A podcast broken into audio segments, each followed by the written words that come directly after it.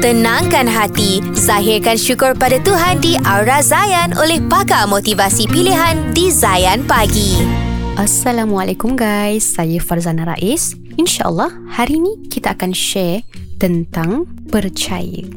Bila Allah berkehendak, percayalah. Tak akan ada yang mampu untuk berkata tidak. Berfikiran jauh tu bagus, tapi jangan terlalu jauh sampai kita merangkai kecewa yang padahal belum pun terjadi. Atau mungkin tak akan pun terjadi ketika kita minta yang terbaik. Allah akan aturkan yang terbaik untuk kita.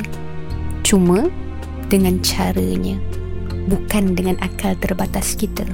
Kadang-kadang kita merasakan yang Allah tidak mengabulkan doa kita sebab apa yang terjadi tak sama dengan apa yang kita minta, betul?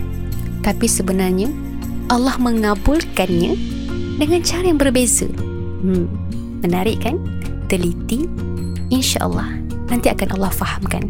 Jadi sampai di sini dulu perkongsian kita. Insya-Allah ada rezeki bertemu lagi kita di next topic yang mungkin akan lebih dekat lagi dengan anda. Jadi jangan lupa follow saya di Instagram Farzana Rais dalam perkongsian jiwa. Letakkanlah Allah yang pertama, maka kau tak akan jadi yang terakhir.